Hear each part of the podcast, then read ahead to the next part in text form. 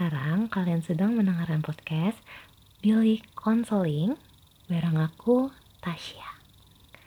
Hari ini kita mau bahas mengenai belajar mandiri. Topik ini tuh kayaknya bakal relate buat sekarang kita mahasiswa ataupun siswa yang sedang melaksanakan pembelajaran jarak jauh di dua ribu dua puluh satu ini. Dan kayaknya nih belajar jarak jauh tuh bakal jadi gaya belajar baru deh di sekolah ke depannya. Podcast ini bakal bahas mengenai kendala selama pembelajaran jarak jauh, apa itu belajar mandiri, dan bakal ngasih beberapa tips supaya bisa ngelaksanain belajar mandiri selama di rumah aja. So, dengerin terus ya. Sesuai topik yang kita ambil. Sekarang hampir semua dari kita tuh pelajar belajar secara jarak jauh dan banyak banget kendalanya di dua ribu dua puluh satu ini, entah karena kecewa karena harus belajar jarak jauh lagi atau mungkin masih gak terima karena kemarin dua ribu dua puluh belajar jarak jauh tuh benar-benar gak jelas banget. Kendala belajar selama dua ribu dua puluh kemarin yang belajar jarak jauh tuh banyak gak sih? Kalian ngerasain juga gak sih kira-kira? Mungkin ada juga kali ya yang dari kalian ngerasain gak nyaman karena harus di rumah terus. Bawaannya tuh males, atau mungkin bawaannya mau rebahan terus, nonton drakor aja, atau mungkin tiktokan terus. Ada banyak banget kendala yang dialamin selama pembelajaran jarak jauh kemarin. Selain rasa malas juga, mungkin ada faktor dari luar yang mempengaruhi. Contohnya, kita tuh ngerasa guru belum siap buat ngasih materi ke kita.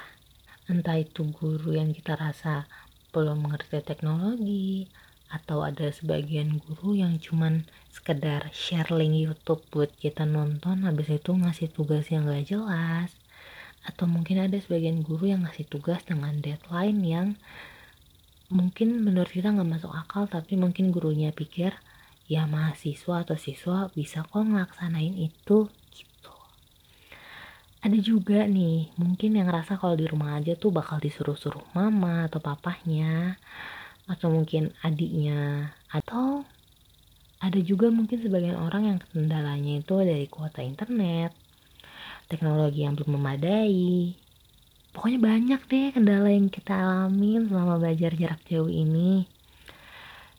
Buat kalian yang selama dua ribu dua puluh kemarin pembelajaran jarak jauh aman, lancar, tentram, kalian tuh harus sangat amat bersyukur, karena banyak banget kita yang mungkin rasain kendala-kendala tadi. Jadi di dua ribu dua puluh satu ini, yuk kita jangan pikirin kendalanya aja. Coba kita cari beberapa uh, teknik yang bisa kita laksanain selama pembelajaran dua ribu dua puluh satu ini yang jarak jauh juga. So, belajar mandiri bisa dijadikan salah satu kuncian buat New Year, New Me. Tapi sebelum masuk ke tipsnya nih, kalian udah tahu belum sih belajar mandiri itu apa? Ding dong.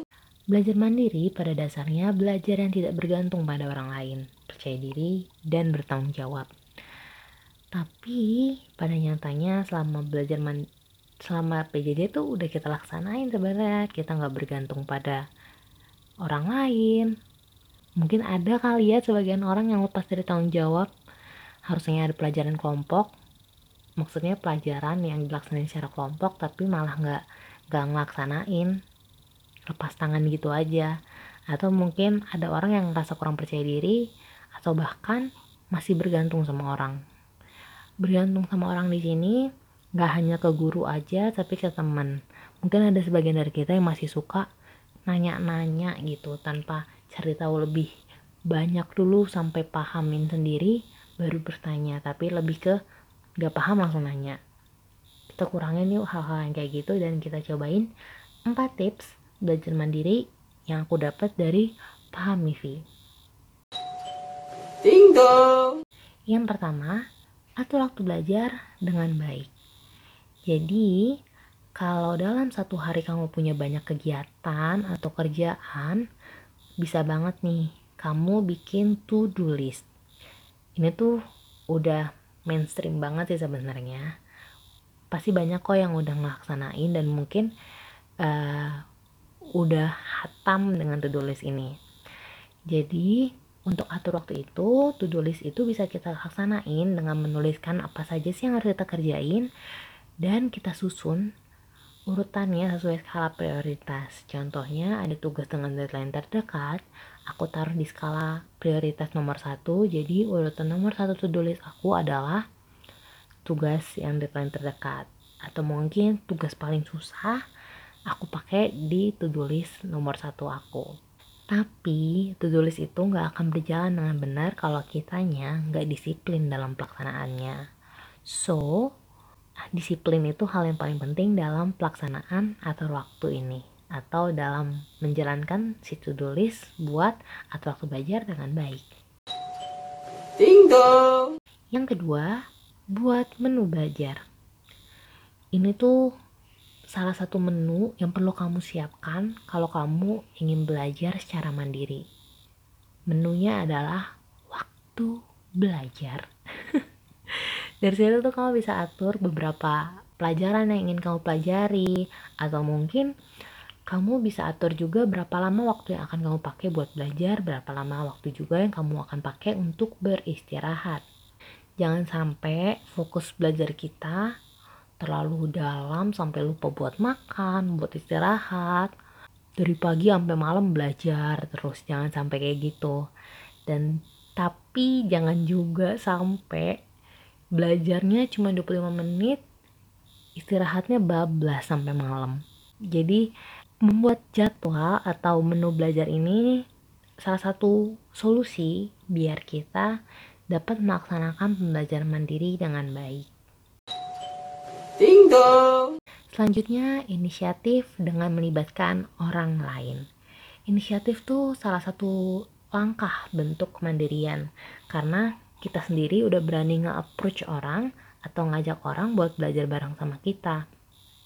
Dengan adanya orang lain di sekitar kamu, kamu tuh bakal merasa diawasin, sehingga kamu terhindar dari rasa malas dan keinginan untuk menunda pekerjaan.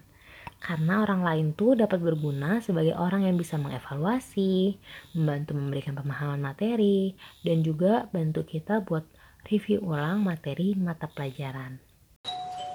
Ding dong. Tips yang terakhir dan yang paling utama adalah konsentrasi. Ini tuh poin paling utama karena uh, dari ketiga poin di atas tuh lebih melibatkan waktu dan melibatkan orang luar. Konsentrasi ini hal yang perlu kita laksanain buat diri kita sendiri. Nah, ada banyak banget gangguan di sekitar kita selama belajar di rumah. Distraksi. Distraksi itu sesuatu yang mengalihkan perhatian. Biasanya tuh hal-hal yang kecil. Misalnya kita udah mau fokus belajar, udah buat to-do list, udah ada menu belajar, udah ada teman belajar, tapi nyatanya ada suara-suara kecil yang mengganggu. Atau mungkin notifikasi handphone yang lampunya kelap-kelip tuh bikin kita penasaran apa sih sebenarnya yang lagi ada di handphone kita. Atau bahkan jangan-jangan tontonan drakor yang belum kita selesaiin bikin kita nggak tenang.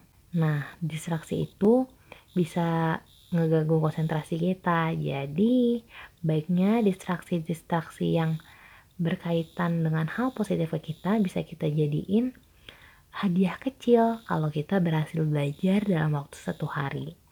Tanamkan dalam diri bahwa semua itu bisa kamu sentuh, bisa kamu lakuin selama kamu sudah selesai melaksanakan kegiatan pembelajaran. Seluruh pelajaran hari ini telah selesai. Sampai jumpa besok pagi dengan semangat belajar baru.